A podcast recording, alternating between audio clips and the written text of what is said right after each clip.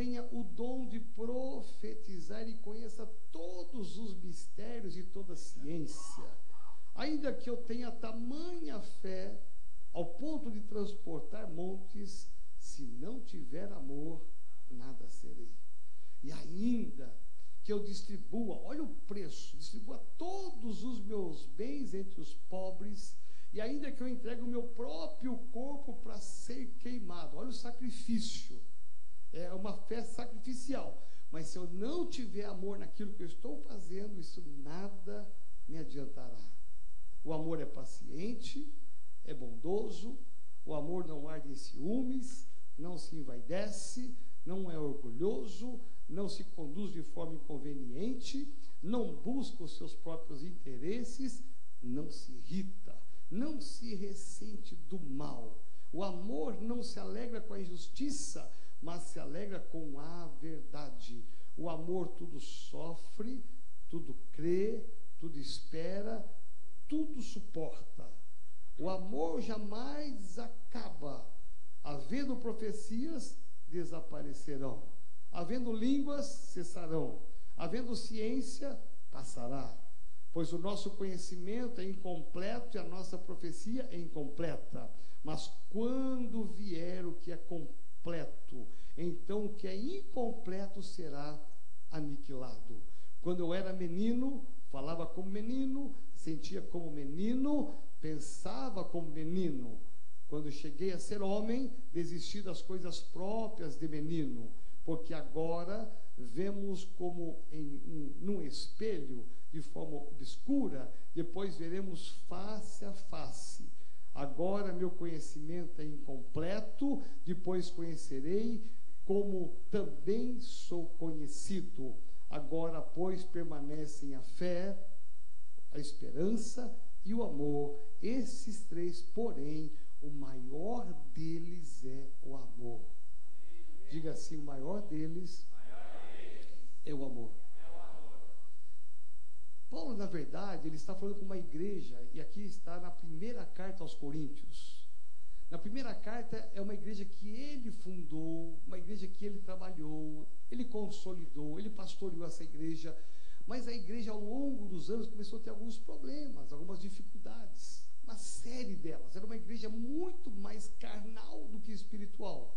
E você vai ler o livro inteiro, você vai ver quantas advertências ele faz para corrigir para colocar no trilho novamente, porque com o passar do tempo eles foram desviando da verdade e tendo uma série de situações conflitantes com Deus e entre eles mesmos. Bom, passou o tempo, Paulo soube disso e ele escreve essa carta. O propósito dessa carta é uma carta pastoral. Ele escreve para a igreja para que a igreja ouça que ele soube e ele vai trabalhar de uma forma muito linda, porque ele vai trabalhar na base. Nós podemos estar na igreja, vocês podem estar na igreja em Corinto, mas se vocês não tiverem amor, nada do que vocês estão fazendo valerá. E aí eu digo para vocês, né? Essa mensagem é para a gente também. E Paulo aqui vai ser tão enfático, porque na igreja tinha dons de língua, tinha profecia, eles tinham ministérios, a igreja de Corinto era muito ativa, eles tinham até conflitos lá de lideranças. E Paulo vai dizer o seguinte: olha, você pode falar em línguas, pode ter dons, você pode ter profecias, você pode ter tudo o que você tiver. E ele vai muito firme nisso, porque ele sabia o que tinha na igreja, os valores, os ministérios. Ele disse: olha, tudo isso perante Deus, se você não tiver o amor, que é a base, nada disso valerá. E ele vai dizer então o que, que é o amor, né? que é a nossa capacidade de suportar. Você sabe o que é suportar?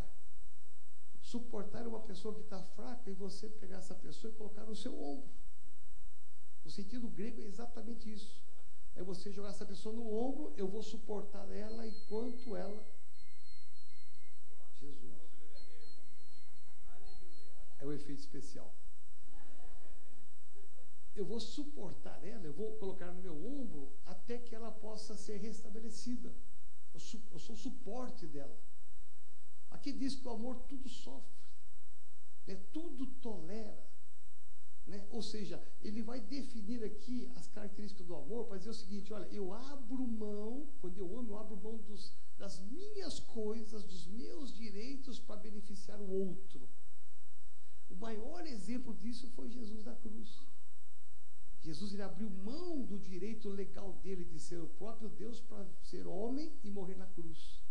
Ele nos ensinou com a própria vida o que, que é suportar, o que, é verdadeiramente amar, um amor sacrificial. Então, a base da nossa fé, a nossa herança, a nossa linha genética, ela aponta para a cruz. Então, há um DNA dentro de cada um de nós que se chama amor. Nós só conhecemos a Deus porque Ele nos amou.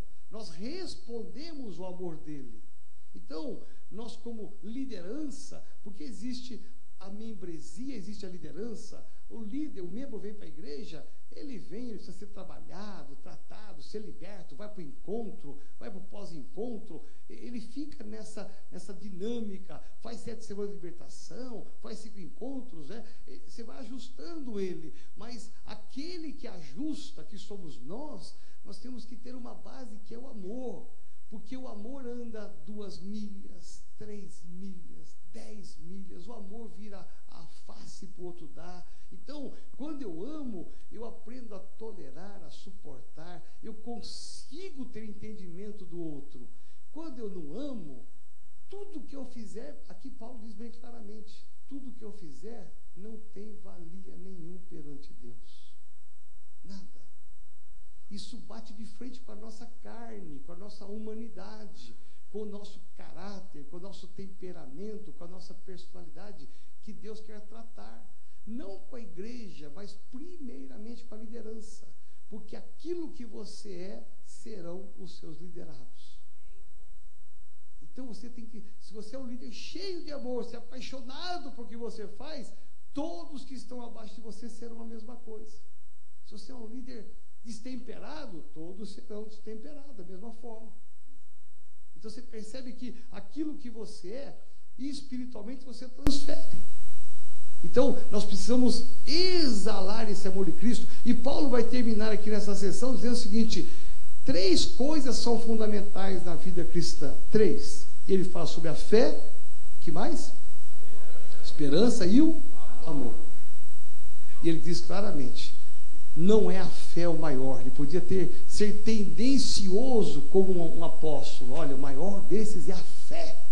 Ele fala: não, você pode ter a fé ao ponto de transportar montes, de curar pessoas, libertar pessoas. Você pode ter essa fé de ressuscitar mortos. Mas se não tiver amor, nada disso adianta. Ele vai dizer assim: olha, não é a esperança que você tem, mas é aquilo que você tem de mais valor, que é o amor. Por isso que ele, ele fala aqui, no, algumas versões falam que ele vai tratar de, antes de começar aqui o primeiro versículo, algumas versões falam assim: olha, eu vou falar com vocês de algo mais excelente. Aí ele começa a falar sobre o amor. Olha que interessante. Então Paulo, ele nos ensina aqui, ensina a igreja que tudo que nós fazemos, podemos ter muitos movimentos, né, como nós temos aqui, graças a Deus, é ministérios, é encontros, é pós-encontros, é acampamentos, é, é, é cela, jantar, nós podemos ter tudo isso aqui. Mas se a motivação pela qual nós estamos fazendo essas coisas não for a base, não for a essência, o amor, nós corremos risco de fazer tanta coisa e no final assim, meu, mas estou tão cansado, estressado, não vejo olha acabar esse ano, entregar tudo, de entregar minha célula, porque eu não aguento mais. Por quê? Porque você está operando não pelo amor, não pela paixão que você faz, mas por aquilo que você tem às vezes interesse de fazer. Isso cansa, leva à exaustão. E às vezes o resultado não é um resultado permanente, mas é um resultado temporário. Né? Aí fica igual uma gangorra. Um mês, uma época sobe, outra baixa, porque você não consegue manter uma estabilidade. Então nós precisamos ser tomados por essa paixão, por esse amor, por aquilo que nós fazemos. E o que, que nós fazemos para o Senhor aqui como liderança? Nós ministramos a célula. Agora a célula é só um instrumento. A paixão nossa é por pessoas. Não é pela estrutura. A estrutura não, tem falhas. Não é pelo esquema, não é pela posição que você, que você ocupa ou que você quer ou que você almeja. É pelas vidas. Deus ele não morreu por uma estrutura, Deus não morreu pela igreja. Deus morreu pelo ser humano. E nós, quando nós perdemos o amor, nós deixamos de ser humanos. Presta atenção. Nós deixamos de ser humanos. E deixamos de amar o ser humano. Então, quando nós perdemos isso, essa essência, nós podemos ter grandes movimentos na igreja, grandes células, grandes ah, programações da igreja. Mas se a base não for o amor, não vai ter resultado. Nós vamos bater, bater. Aquela ilustração quando aquele moço bate naquela árvore e perde a lâmina que cai na água. E Eliseu vai fazer um milagre lá. Aquela lâmina para mim se chama amor. Você fazer a obra, a obra sem amor é bater só com a madeira. Não tem a lâmina do machado na frente. Não vai derrubar a árvore, você vai ferir a árvore. Você vai ferir pessoas, vai ferir relacionamentos e não vai tratar de pessoas. Então, Paulo deixa aqui para a gente muito claro. Agora, vamos pensar aqui num segundo texto, são só três textos, quero os outros dois textos bem rapidamente, se puder colocar na tela, por gentileza.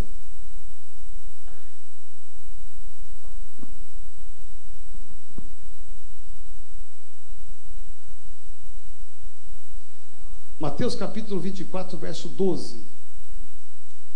Esse texto você conhece também porque é um texto que Jesus fala do final dos tempos. Ele está falando sobre a, a, o tempo que viria. Mateus capítulo 24, verso 12. O final do tempo. A partir um, do, do capítulo 20, Jesus vai falar sobre as últimas coisas, os últimos tempos. E no versículo 12, ele vai falar algo terrível aqui. Ele vai dizer o seguinte: E por se multiplicar a maldade, algumas versões dizem iniquidade. Então, por se multiplicar a maldade ou a iniquidade, o amor se esfriará de quase todos. Presta atenção, quase todos é a maioria. Olha o esfriamento. Aí a gente percebe o seguinte, que o amor, ele tem uma graduação.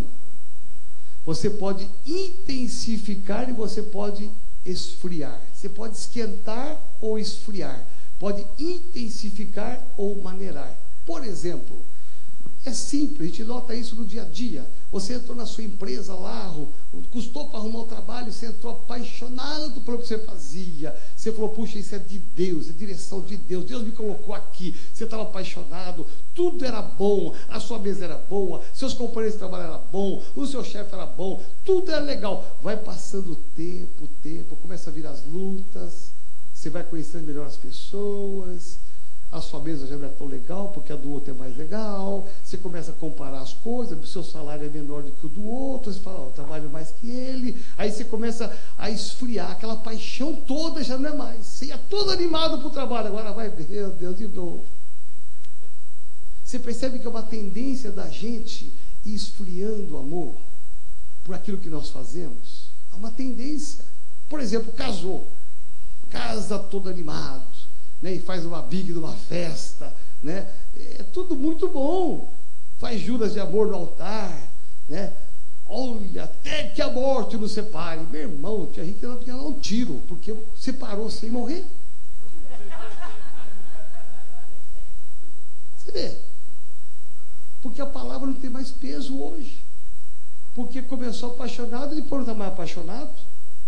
Eu, como pastor, nós, como os pastores que fazemos ofício de casamento, a gente orienta an antes. É interessante, vai na minha sala, os dois, tem uma cadeira aqui, uma cadeira ali, os dois sentam numa cadeira só.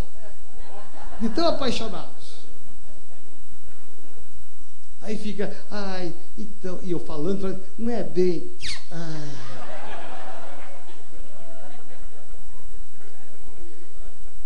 Eu penso assim, eles não estão entendendo nada que eu estou falando. Eu estou uma hora falando aqui, e os caras estão só se beijando e. Né, amor?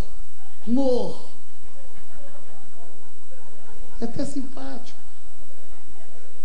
Sai engruvinhado do gabinete, fala Jesus, entra no gabinete, entra no elevador. Aí casa, vai para de mel, tudo amor, mo, mo, mo. Depois vai passar um tempo, mo, mo, mo, mo. Vira um trem.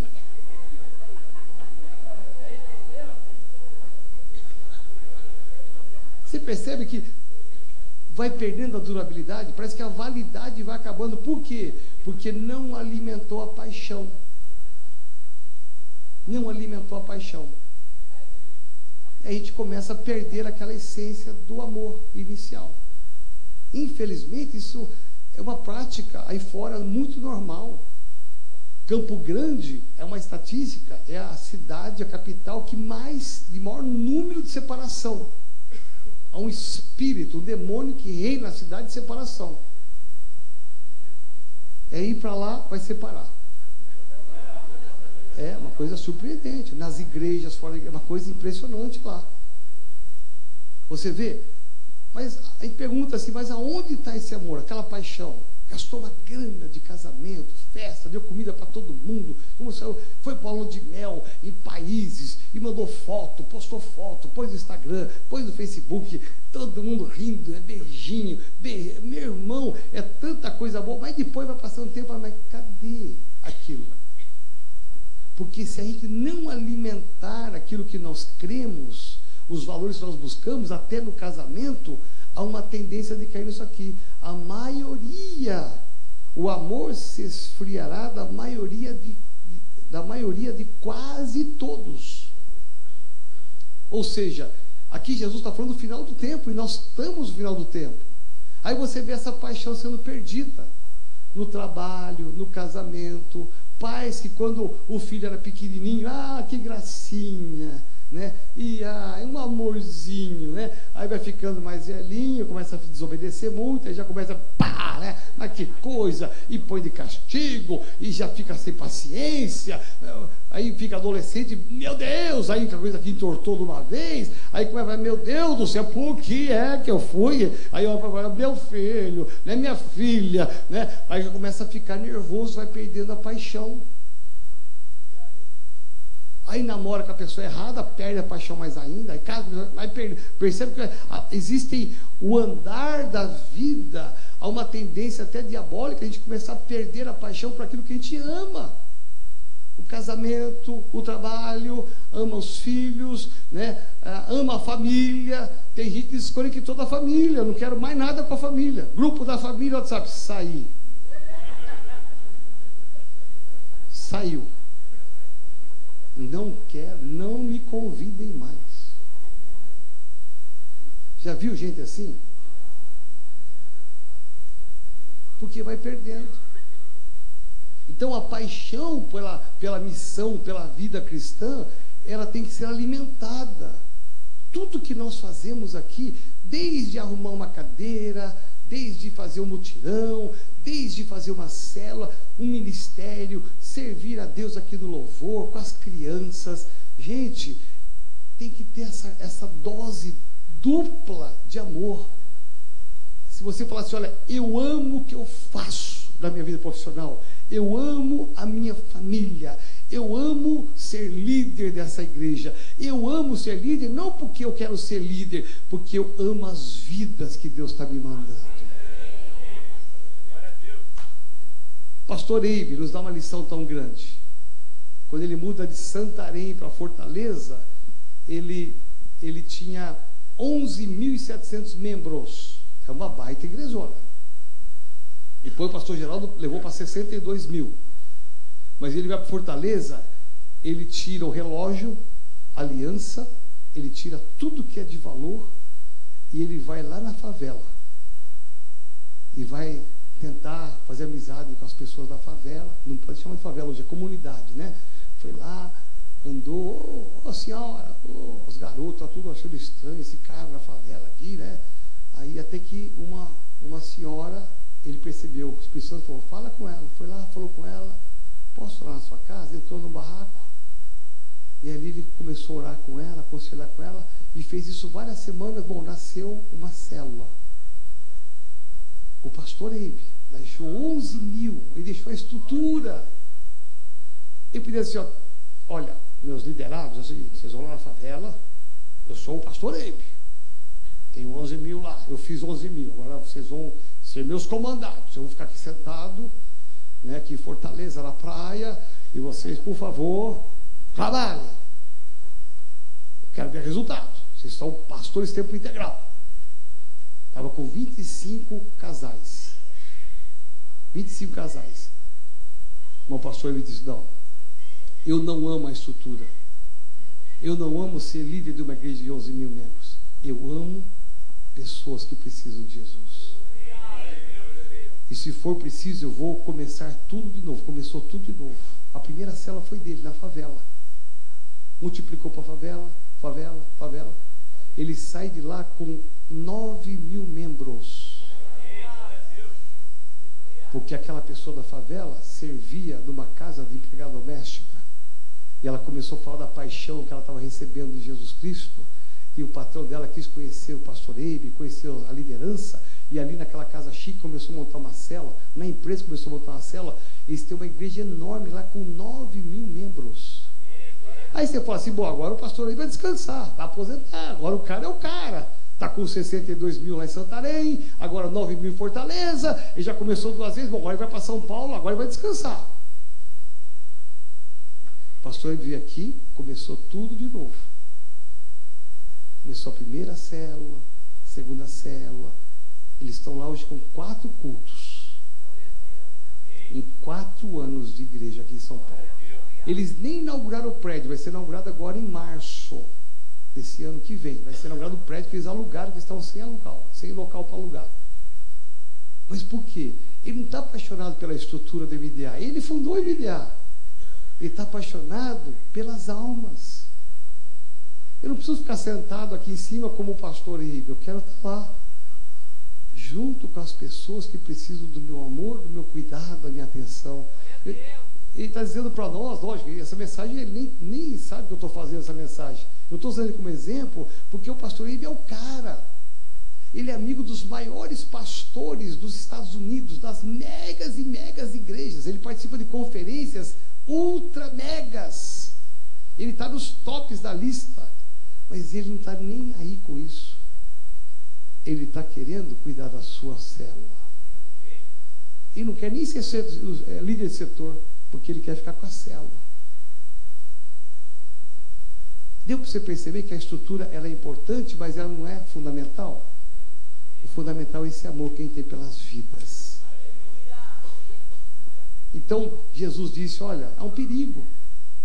Porque nos últimos tempos, por causa da iniquidade, o amor de quase todos se esfriaria.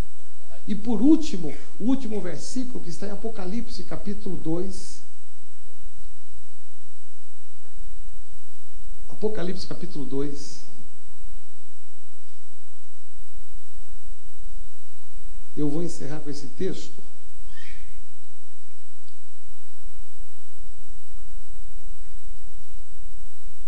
Paulo escreve a igreja está em Éfeso.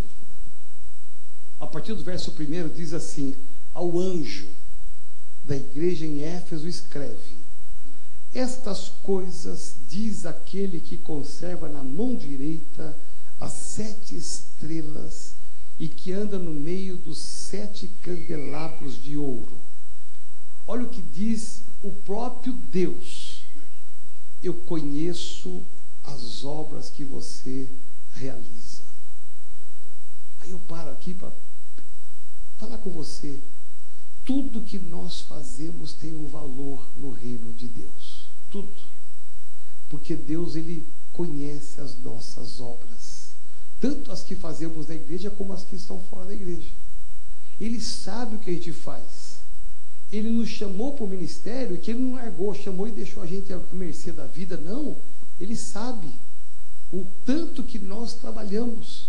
E aqui ele diz assim: Eu conheço as obras que você realiza, tanto o seu esforço como a sua perseverança. Olha que coisa, Deus sabe o quanto você se esforça, o quanto você persevera. Ele está falando isso para a igreja, lá de Éfeso. Sei que você não pode suportar os maus e que põe a, pois à prova os que declaram apóstolos e não são e descobriu que são mentirosos. você tem perseverança e suportou provas por causa do meu nome sem esmorecer. Olha quantas coisas boas tem na igreja. Porque Deus conhece, Ele acompanha, Ele vê o esforço, a dedicação, a perseverança. Eles sabem é, discernir aquilo que é de Deus, aquilo que não é de Deus, quem é de Deus, quem não é de Deus. Essa igreja tem muitas qualidades, muitas características, mas Ele vai dizer o seguinte: Mas eu tenho, porém, contra você. Olha, olha o que Ele tem contra você: o seguinte, você abandonou o quê? O primeiro amor que, que é o primeiro amor? Primeiro amor é aquela paixão inicial nossa. Eu, eu, eu falo isso com muita tristeza no meu coração. Quando eu fiz teologia, nós éramos em 26 alunos, todos crentes, numa faculdade que não se cria em quase nada, nem se orava para começar a aula, faculdade teológica. Nem orava para começar, nem para terminar mas nós éramos crentes. E éramos motivo de chacota, porque a gente ficava cantando louvores do rebanhão. Vocês lembram desse rebanhão? Lembra? Que era moda o rebanhão. Né? Nós ficávamos lá cantando, o pessoal tudo rindo da gente. Os 26 crentes. Crente mesmo. De oração. A gente orava antes lá no, no corredor, que o professor não orava na classe. A gente lia a Bíblia, orava, Gente, nós éramos crentes. Bom, nos formamos depois de quatro anos só em 13. Metade. 13 abandonou a fé. Abandonou a fé. Depois de 37 anos que eu sou formado, só tem eu e mais um pastor no ministério. Só dois. Você vê como que vai afunilando? Como que as coisas vão estreitando? Porque você é posto à prova constantemente. Então, agora, não basta só estar no ministério, não basta só ser líder de cela, setor, de área, não basta. O que é importante é você jamais perder o quê? O primeiro amor. E a crise que Deus gera na igreja é o seguinte: vocês fazem tantas coisas boas, vocês suportam, vocês são esforçados, são dedicados. Eu conheço a obra de vocês, vocês trabalham muito, mas aonde está a paixão lá do início? E aí eu falo para vocês, e aí eu, eu, eu cito eu como exemplo. Eu sou formado há 37 anos, nunca perdi a paixão por aquilo que Deus me chamou. Nunca. Gente, já passei prova que você não tem nem ideia lutas que você não tem nem ideia. Daria um livro que talvez ia escandalizar um monte de gente. Mas você pensa que eu perdi minha alegria do primeiro amor? Não. Eu vou em congresso, eu me ativo, eu, eu, me lanço, eu vou em conferências, eu me lanço, eu não perco nada. Gente, eu sou tão crente que eu venho em três cultos aqui na igreja. É. Eu, eu vi aqui três vezes aquela mesma mensagem do, do como é que chama? Do o Andrew. Três vezes. Gente, se tivesse o quarto culto, eu já estaria substituindo a menina do inglês. É. Eu falei, rapaz, eu estou aprendendo inglês. Falei com o pastor Felipe, ele falou assim, é isso mesmo, é a repetição que vai ensinando. Eu falei, cara, eu vou começar a ouvir mais mensagem em inglês. Eu falo para a Lore, dá licença, que agora sou eu. Percebe? E você pensa que eu saio daqui assim, caramba, três cultos, que prova, Deus, Deus, veio animal em casa, tomar um banho, descansar aqui povo, meu Deus. Gente, do jeito que eu cheguei animado aqui às quase nove horas, eu saio daqui às dez horas da noite. E quando tem gente de fora, tem que comer pizza com eles, ainda é uma prova. É. E fica lá o pastor Alex, o pastor Felipe comigo lá, né? E, Gente, fica aqui até tarde, às vezes sai daqui meia-noite. Meia-noite. Ainda ajudando os caras a levar os instrumentos embora lá para o carro. Sai tudo em bloco daqui. Você pensa que eu chego em casa triste? Ah, puxa vida, que prova. Gente, eu amo aquilo que eu faço. Aquela paixão do começo, eu sinto que ela está mais intensa hoje, que hoje eu estou mais maduro, mais preparado. Então, aquela paixão, ela, ela, ela só melhorou, não piorou. Meu filho um dia perguntou para mim assim, pai, e aí, quando você vai aposentar para a gente começar a viajar? Eu falei, quando? Meu filho, só quando Jesus me chamar para o céu. Que eu não vejo aposentado nunca. Pai, mas você não vai parar nunca? Não. Não vou parar. Porque eu amo o que eu faço.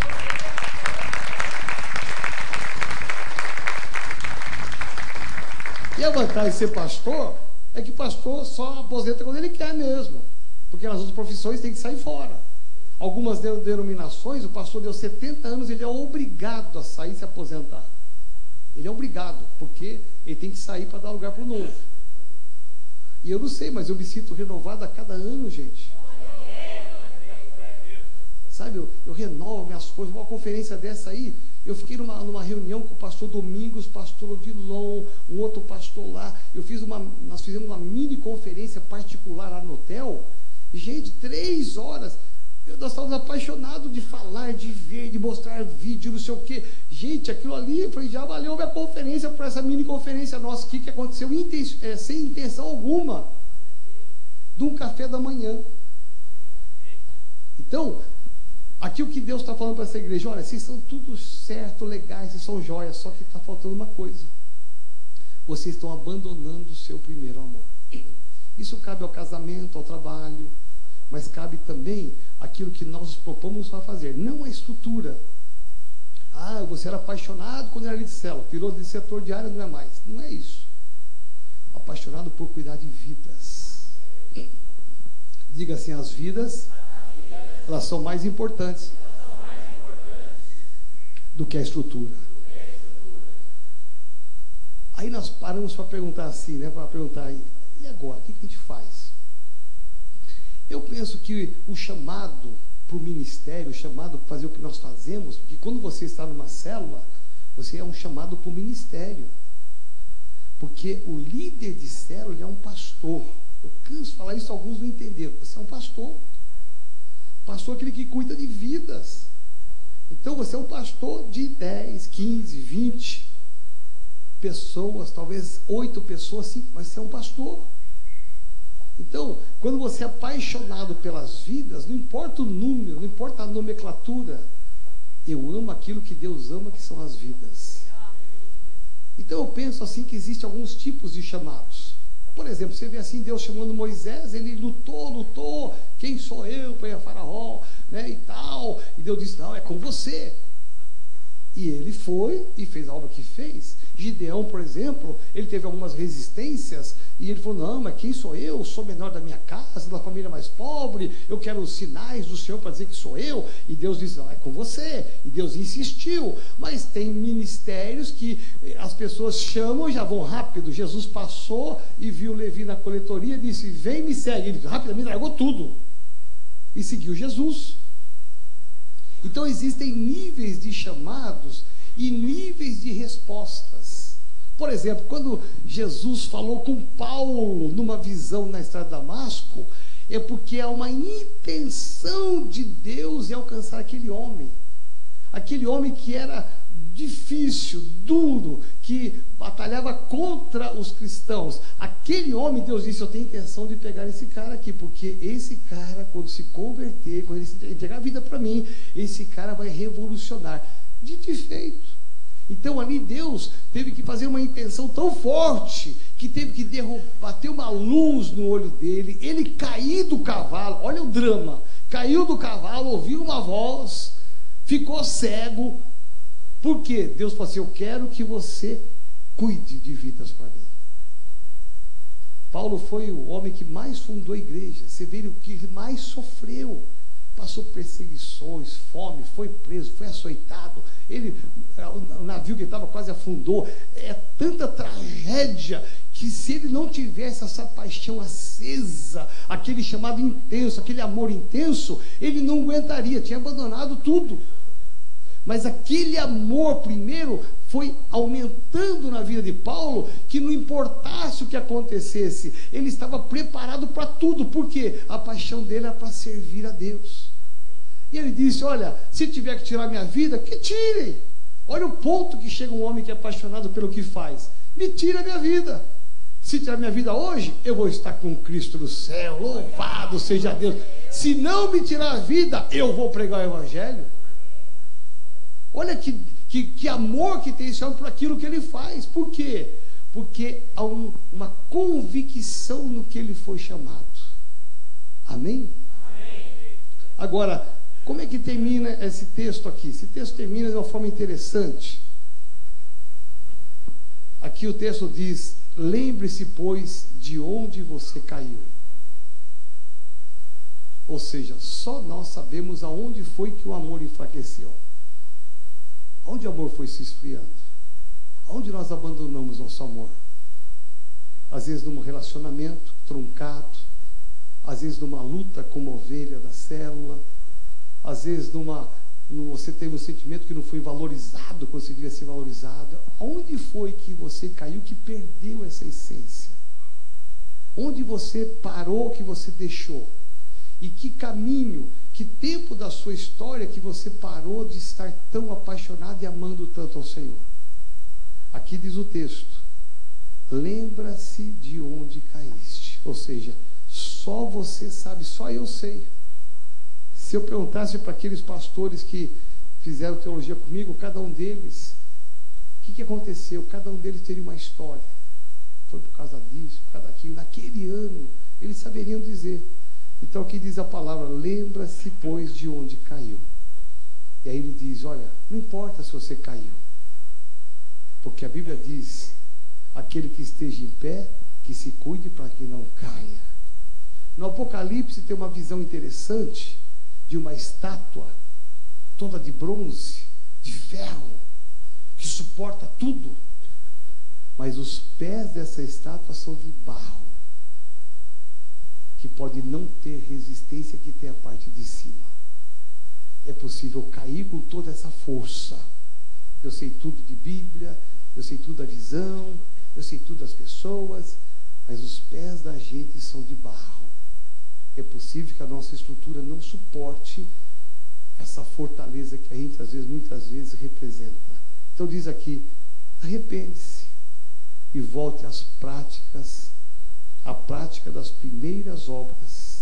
Se você não se arrepender, virei até você e tirarei o seu candelabro do lugar dele. Aqui eu vejo a misericórdia de Deus. Deus não olha para a igreja e diz, eu conheço vocês, eu sei que se abandonaram pelo amor, eu vou é, tirar vocês da face da terra, vou jogar fogo em cima de vocês. Não. Aqui Deus diz, olha, vê onde você caiu. Por que é que você caiu? Por que você perdeu esse amor? Por que, que você deixou esse amor de ser intenso? Arrepende-se. O arrependimento traz de volta a nossa paixão. Eu poderia falar aqui hoje sobre estrutura, céu, ó, cada multiplicação, você vai cuidar de tantos. Tudo isso é importante, mas para mim é tão secundário. Vem tão longe, porque se nós não tivermos amor para aquilo que a gente faz, não vai ter resultado. O fruto do nosso penoso trabalho, ele virá quando nós tivermos paixão. Jesus é o nosso modelo. Quando você tem paixão, você faz as coisas de madrugada, não reclama. Você passa horas aconselhando, não reclama. Você pode estar até cansado, mas você vem no Tadel. Porque você está disposto a manter acesa a chama do amor. Quando a gente perde isso, a gente perde tudo. Podemos ter tantos movimentos, mas sem essa paixão, e eu volto aqui termino com Paulo escrevendo aos Coríntios. Nada disso terá valor. Perante Deus não vale nada. Estamos só correndo com um monte de agenda, mas a nossa paixão, ela se perdeu. Mas nós podemos correr menos, fazer menos, mas mantendo a chama do amor acesa, essa paixão pelas vidas. E aí sim, nós vamos ter grandes sucessos. Por exemplo, está aqui a Ana Paula hoje. Eu vi uma carinha nova lá atrás. Ela chegou comigo que não queria nada lá. Ainda fui pastor Cláudio, vou lá atrás que tem uma carinha nova, diferente. Eu não lembro de ter visto essa moça aqui, não.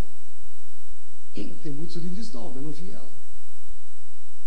Eu fui lá porque eu, eu tenho que amar. Não é porque é obrigação, porque eu, eu amo as vidas. Sentei lá com ela, falei um pouquinho da visão, falei das células. Viu ela mora? Já encaminhei aqui para a área da Bel, que mora aqui perto. Vai lá, senta lá. Ou imagina se cada um de nós fizermos isso. Fizeram-se uma conta ali, ontem aqui fizeram uma conta, né? No domingo, aliás, o pastor aqui fez uma conta. Se cada um de nós tivermos um alvo de ganhar duas pessoas por semestre, nós dobramos a igreja em menos de um ano. Mas eu só posso fazer isso se eu amar as pessoas. As pessoas são fáceis de vir para a igreja? Não. Elas vêm com problemas, dificuldades. Nós temos que amá-las a despeito disso e ajudá-las a mudar essa história. Amém? Fica de pé no seu lugar.